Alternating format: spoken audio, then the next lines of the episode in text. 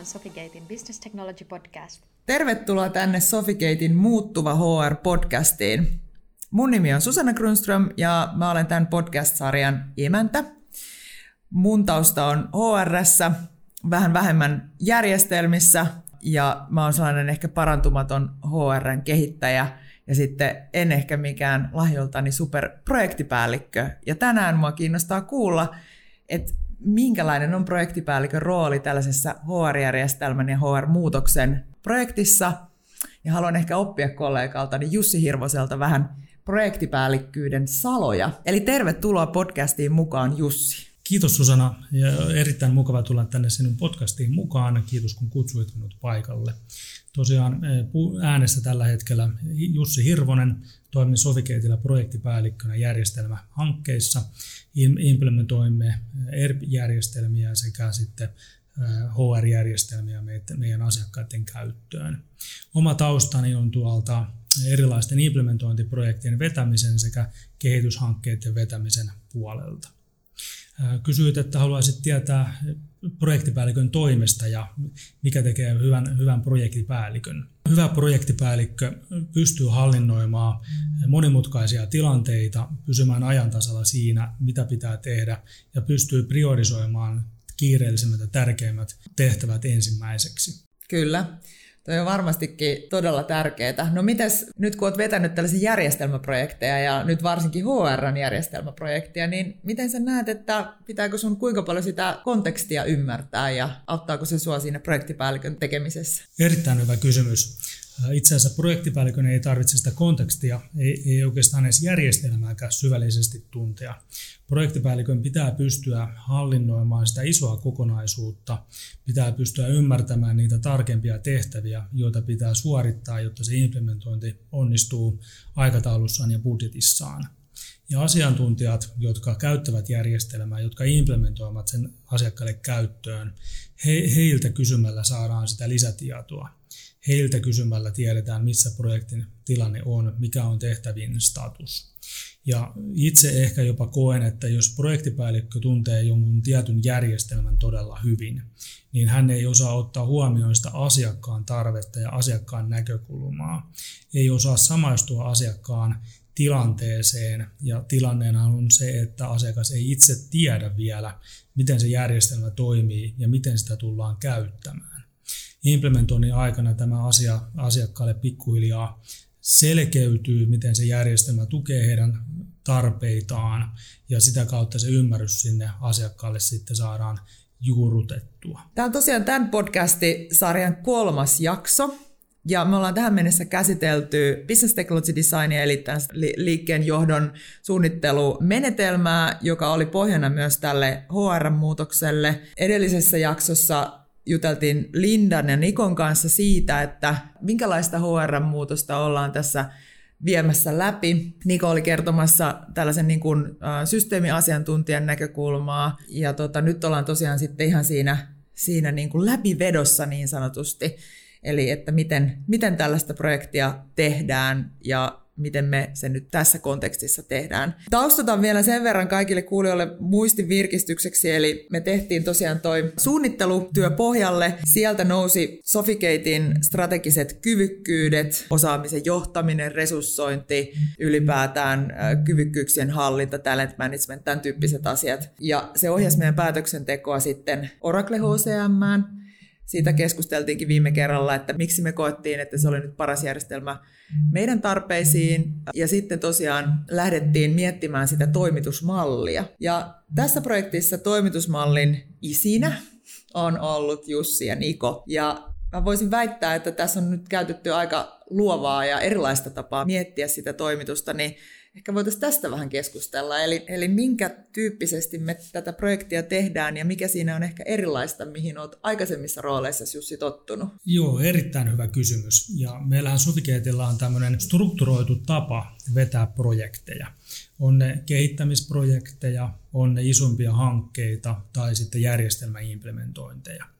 Ja me käytetään tätä Sofigaten tapaa projektien vetämisessä hyödyksemme. Ja järjestelmien implementointiin meillä on myös rakennettu uudenlainen lähestymistapa, täysin uusi konsepti. me se iso järjestelmätoimitus pilkotaan pienempiin kokonaisuuksiin ja niiden kokonaisuuksien avulla me saadaan asiakkaalle nopeammin hyötyjä aikaiseksi. Asiakas pääsee käyttämään järjestelmää parhaimmassa tapauksessa jo kolme kuukautta aloituksen jälkeen. Ja me kutsumme niitä Business Development Sprinteiksi. Business Development Sprintin jälkeen tulee aina jonkun, jonkun ohjelmistoon liittyvä ää, käyttöönottotilanne. Joku pienempi tai isompi kokonaisuus on valmiina, jonka asiakas pystyy ottamaan käyttöön. Business Development Sprintin jälkeen ei toki ole itsestään selvää, että aina tulee joku, mikä viedään tuotantoon käytettäväksi. Voidaan ottaa jotain tiettyjä kokonaisuuksia myös testiympäristössä käyttöön ja sitä kautta lähdetään kouluttamaan testiympäristössä sitä järjestelmää asiakkaille samaan aikaan, kun rakennetaan seuraavia kokonaisuuksia, jotka jossain vaiheessa yhdistyy sitten myös sinne testiympäristöön ja sitten tulee isompi lanseeraus kerralla. Meidän suositus on kuitenkin, että pilkotaan se järjestelmähanke selkeisiin business development sprintteihin ja sprintin jälkeen tulee tietynlainen kokonaisuus valmiiksi, joka otetaan tuotannossa käyttöön ja jalkautetaan koko asiakasorganisaatiolle. Business development sprintit on jaettu myös pienempiin kokonaisuuksiin ja me kutsumme niitä development sprinteiksi. Development sprintin jälkeen tulee tietynlaisia moduuleja tai toiminnallisuuksia, functioneita siitä järjestelmästä, jota asiakkaan kanssa yhdessä määritellään, testaillaan, kehitetään eteenpäin ennen kuin ne hyväksytään valmiiksi ja on, todetaan yhdessä asiakkaan kanssa, että tämän tietyn kokonaisuuden määrittely on valmiina ja siirrytään taas seuraavan development sprinttiin, jossa jatketaan määrittelyä seuraavan kokonaisuuden osa-alueen osalta.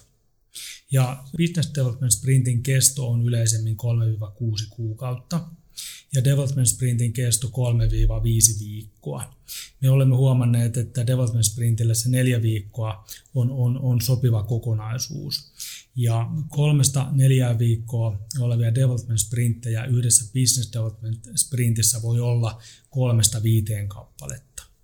Ja sillä me pystytään hallinnoimaan isoa kokonaisuutta, pitämään se kommunikoinnin asiakkaan kanssa erittäin selkeänä. Asiakas näkee, mitä, mitä siinä projektissa tapahtuu, saa konkreettisesti hyötyjä projektin edetessä ja tietää koko ajan, missä projekti menee. Koska asiakas on mukana siinä järjestelmän implementointivaiheessa, he näkevät, mitä me olemme rakentaneet sinne, pääsevät sitä testailemaan, eikä pääse käymään sellaista tilannetta, että kun on määrittelyt valmiina, toimittaja, toimittaja poistuu paikalta ja palaa kuuden kuukauden päästä valmiin ratkaisun kanssa, joka ei välttämättä kuitenkaan ole se, joka vastaa sitä asiakkaan tarvetta.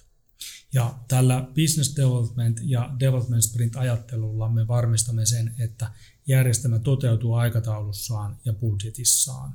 Onko sulla tota vertailukohtaa tai sä oot tehnyt pitkään projektipäällikön hommia sekä Sofigateillä että vähän muuallakin ja sulla on tavallaan se kokemus siitä, että miten tyypillisesti tehdään ehkä, ehkä näitä tällaisia toimituksia ja sitten ehkä jatkokysymys siihen, että eroako sun mielestä se sitten vielä, että tehdään tästä H R-ratkaisua?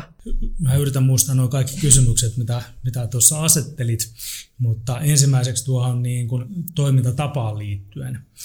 Nyt oma kokemus on tosiaan aika, aika laaja-alaista projektipäällikön tehtävistä, ollut monenlaisia erilaisia projekteja vetämässä ja seuraamassa sivusta myös. Ja kaikissa on ollut enemmän tai vähemmän se, ei ollut niin selkeää strukturoitua tapaa, joka olisi etukäteen mietitty, miten tämä asia pitää tehdä. Ja se myös varjoi projektipäälliköiden välillä, että kaikki tekee sen oman, oman näköisen projektinsa. Ja meille, kun on rakennettu tämmöinen strukturoitu tapa toimittaa projekteja, me tiedetään, että kun me tehdään ne tietyt asiat siinä projektin johtamisessa sekä sen järjestelmän toimituksessa, niin me päästytään onnistuneeseen hankkeeseen. Ja me päästään siihen, koska meillä on selkeä ajattelu siihen järjestelmän toimittamiseen, mitä asioita pitää tehdä missäkin vaiheessa ja mitä niistä development sprinteistä lopputuloksena pitää tulla ulos. Ja kun se development sprintti on pituudeltaan esimerkiksi se kaksi neljä viikkoa, me jo voidaan viikon kaksi kohdalla huomata erilaisia haasteita, mitkä johtuu esimerkiksi asiakkaan omista tarpeista ja ymmärryksestä. Ja siinä viikon kaksi kohdalla asiakkaan kanssa aloittaa keskustelu, että nyt näyttää siltä, että tähän projektiin on menossa enemmän aikaa kuin siihen on alkuperin suunniteltu.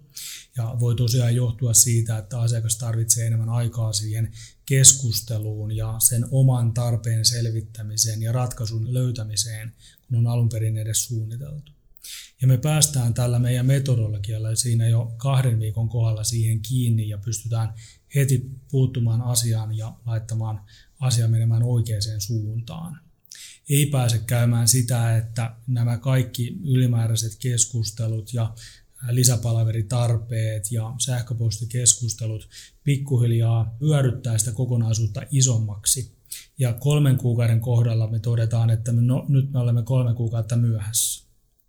Ja kun me tällä meidän metodologialla päästään tosiaan näihin haasteisiin aina kahden viiva neljän viikon sprinteissä kiinni, niin me pystytään heti muuttamaan sitä suuntaa oikeaksi ja pitämään aikataulusta kiinni. Ja kysyit myös, että mikä on sitten... Tota, Nyt mä unohdin sen sun kysymyksen. Ero, että äh, tavallaan eroaako tämä H R-järjestelmäprojektin toimitus sun mielestä jollain lailla muun teknologian järjestelmätoimituksesta? Kyllä, erittäin hyvä. Mä melkein muistin ton kysymyksen. Mm-hmm. Eli nyt kun puhutaan tästä Oraclen H C M-järjestelmästä, eli H R-järjestelmästä, tai puhutaan SAPin by Design pilvierpistä tai Oraclen NetSuite pilvierpistä, niin siellä on erittäin isoja eroja. Oraclen H C M on modulaarinen ratkaisu. Siitä voidaan ottaa hyvin yksinkertaisesti ja helposti pieniä paloja kerralla käyttöön. Voidaan ottaa pelkästään talent managementti, eli kehityskeskustelut ja ka- kaikki siihen liittyvä asia käyttöön. Tai voidaan ottaa pelkästään sen talentin äh, henkilötietojen hallinta käyttöön. Tai pelkästään palkan maksuun ja palkkioihin liittyvät asiat käyttöön. Ei tarvitse ottaa isoja kokonaisuuksia sieltä Oraclen H C M:stä. Voidaan ottaa yksi pala kerrallaan ja edetä vaikka kahden vuoden aikana yksi pala kerrallaan ja pikkuhiljaa se järjestelmä valmistuu, mutta kuitenkin jokaisen Business Development Sprintin jälkeen asiakas saa tiettyjä moduuleja jo käyttöönsä. Ja taas sitten erilaisissa E R P-ratkaisuissa, ainoastaan ehkä niin kuin E R P:stä, niin finance ja H R on semmoisia kokonaisuuksia, jotka voidaan ottaa sieltä irrallaan muusta kokonaisuudesta. Mutta taas kaikki muu, mitä E R P:ssä on, eli varastointi, tuotanto, tuotannon suunnittelu, hankinta, nämä kaikki liittyy toisiinsa niin vahvasti, että niitä ei voida ottaa yksittäisinä paloina käyttöön. Ja niiden määritteleminen myös yksittäin, että määriteltäisiin ensimmäisenä projektin hallintaa tai varastointia tai tuotantoa, on kovin vaikeaa.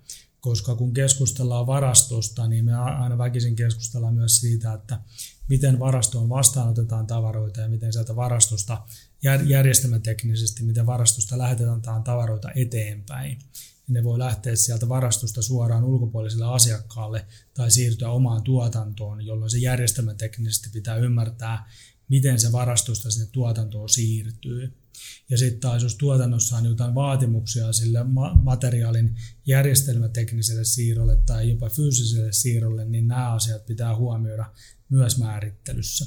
Ja se määrittely ei onnistu, jos me katsotaan pelkästään sitä varastointia. Meidän pitää myös miettiä sitä tuotantoa. Ja jos on kyse semmoisesta organisaatiosta, joka toimii projektimaisesti ja haluaa hallita sitä kokonaisuutta projektien kautta, niin pitää myös se, eka käydä se project managementti läpi, ja sen jälkeen se warehouse management ja sen jälkeen production, ja nämä kaikki yhdessä vielä laittaa, laittaa kokonaisuus kuntoon, jotta nähdään se end-to-end-prosessi sieltä. Eli ollaan siinä mielessä onnellisemmassa asemassa H C M-käyttöönotoissa kuin ehkä E R P-käyttöönotoissa, että pystytään miettimään vähän pala kerralla ja katsomaan, että miten se lähtee toimimaan ja, ja minkälaisia muokkauksia ehkä tarvii tehdä sitten seuraavaan vaiheeseen. Kyllä. Eli tämmöinen sprinttityöskentely itse sopii tosi hyvin H C M-käyttöönottoon. Sopii erittäin hyvin.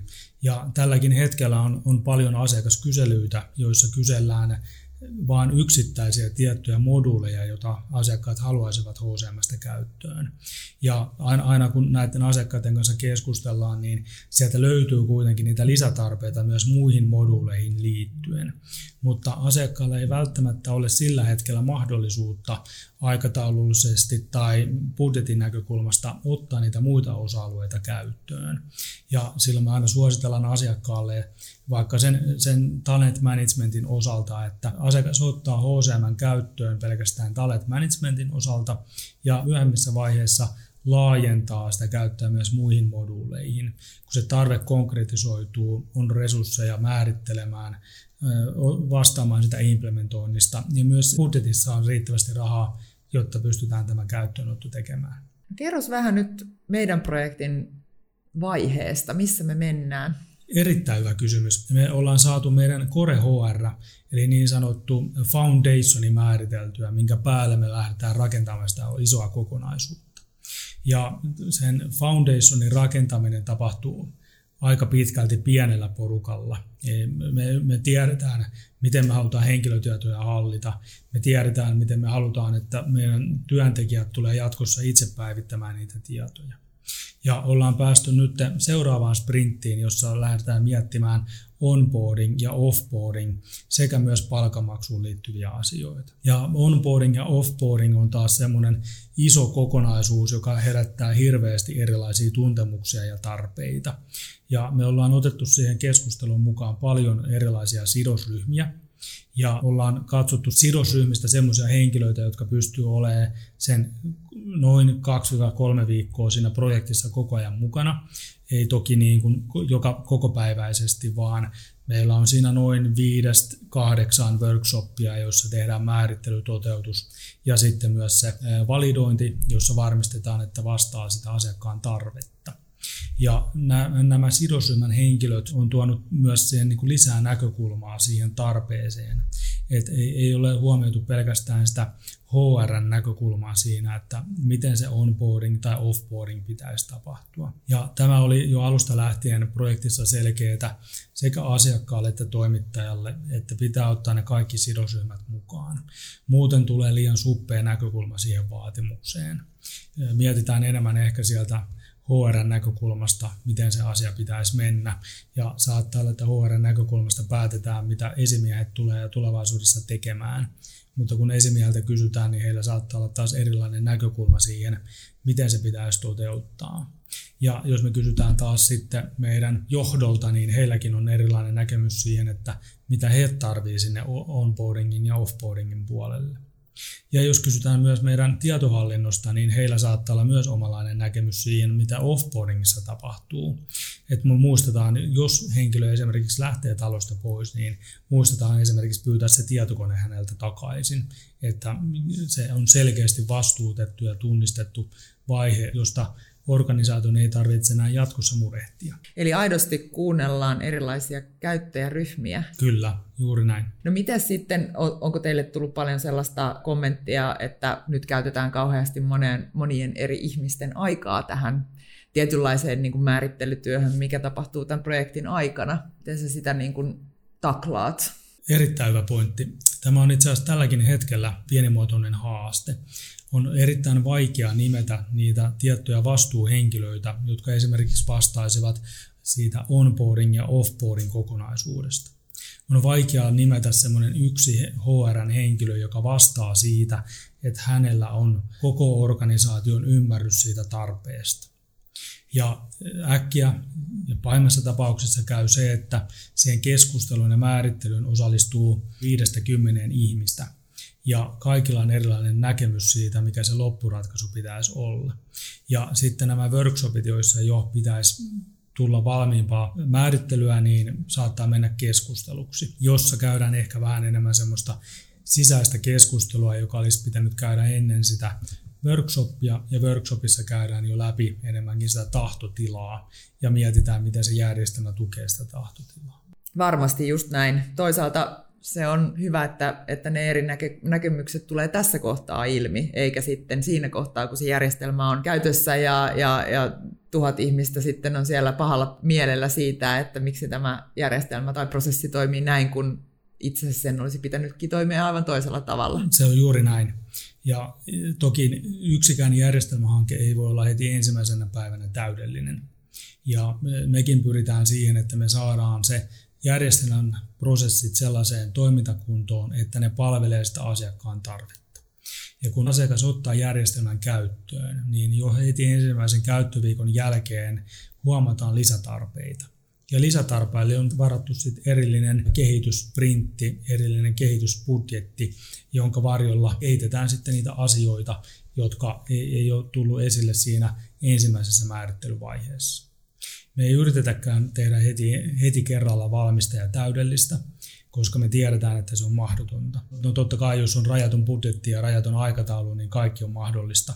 Mutta kun me halutaan tehdä nämä järjestelmäprojektit mahdollisimman halvasti, mahdollisimman nopeasti, mahdollisimman ketterästi, niin helpoin tapa lähteä liikenteeseen sillä, että rakennetaan sellainen prosessi, joka vastaa asiakkaan liiketoiminnan tarpeita parhaalla mahdollisella tavalla. Kun prosessia on käytetty hetken aikaa, huomataan lisätarpeita ja sitten sitä prosessia lähdetään siitä eteenpäin kehittämään. Eli tässä myös vahvasti rakennetaan sellaista niin kuin sitoutumista sieltä organisaation sisältä siihen järjestelmään jo tavallaan tässä käyttöönotto- ja, ja niin kuin suunnitteluvaiheessa. Eli ei niin, että me tullaan järjestelmän kanssa ulos ja, ja, ja sitten ihmetellään, että miten tämä porkka koulutetaan ja, ja sitten alkaa tulemaan kaikennäköistä kommenttia, vaan niin, että aidosti kuunnellen tässä matkan varrella niin myös sitoutetaan se asiakasorganisaatio siihen muutokseen ja siihen, että että itse asiassa sen järjestelmän tuomat uudet toiminnallisuudet niin vaatii jonkunlaista toimintatapojen muutosta joka ikiseltä ja myös sitten niiltä prosesseilta. Että me pyritään välttämään nyt tässä varmasti myös sitä, että me ei vietäisi sitä kaikkea vanhaa, joka ei välttämättä edes toimi, mutta kun se on meille tuttua ja turvallista ja sitä kautta ehkä helposti olisi se ehdotus siitä prosessista ja toimintatavasta ja järjestelmän toiminnallisuuksista, mutta kun se ei välttämättä ole se tulevaisuuden bisnestarpeita palveleva ratkaisu. Se on juuri näin. Er- erittäin hyvä, kun mainitsit asiasta. Olen itse aikaisemmissakin työtehtävissä huomannut, että äh, useasti organisaatiot toteaa, että on joku tietty kokonaisuus, prosessin pätkä tai isompikin prosessin kokonaisuus, jota pitää lähteä kehittämään. Kun sitä prosessia lähdetään kehittämään, niin aina kuitenkin vedotaan, että tietyt asiat ei saisi muuttua. Todetaan, että tämä toimii ihan hyvin, mutta silti todetaan, että jotain pitäisi tehdä. Ja järjestelmähankkeessa on myös se pieni vaaran paikka.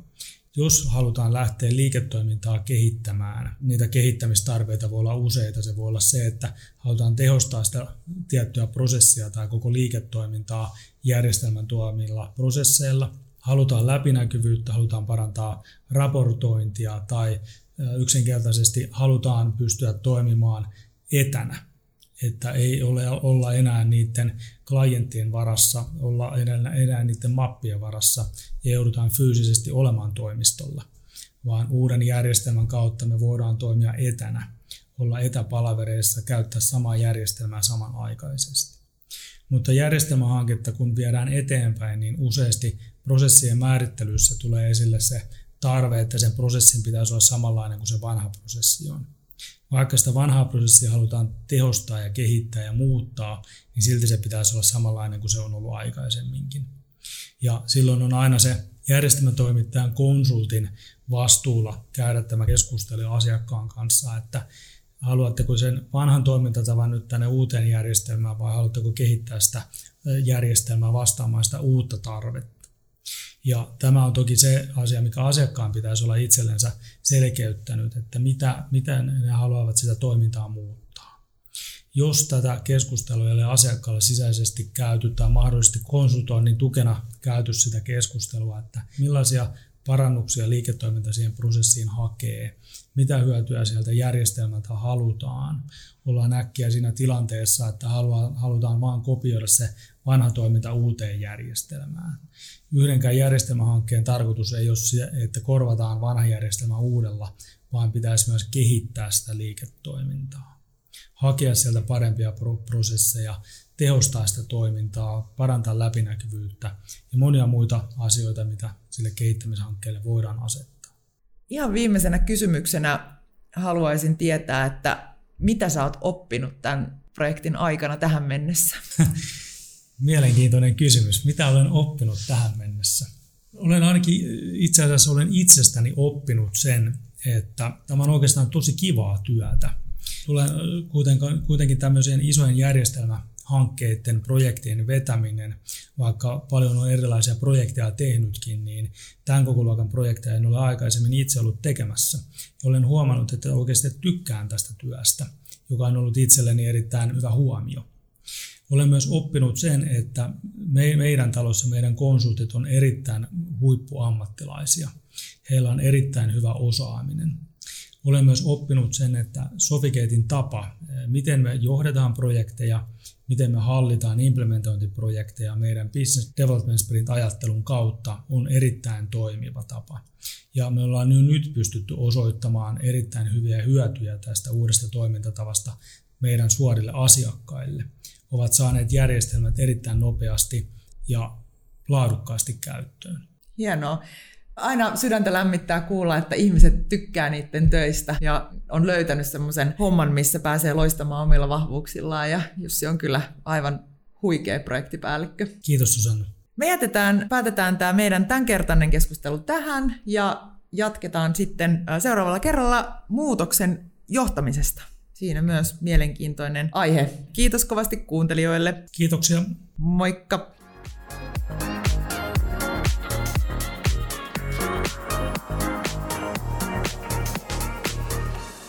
Tämä on Sofigaten Business Technology Podcast.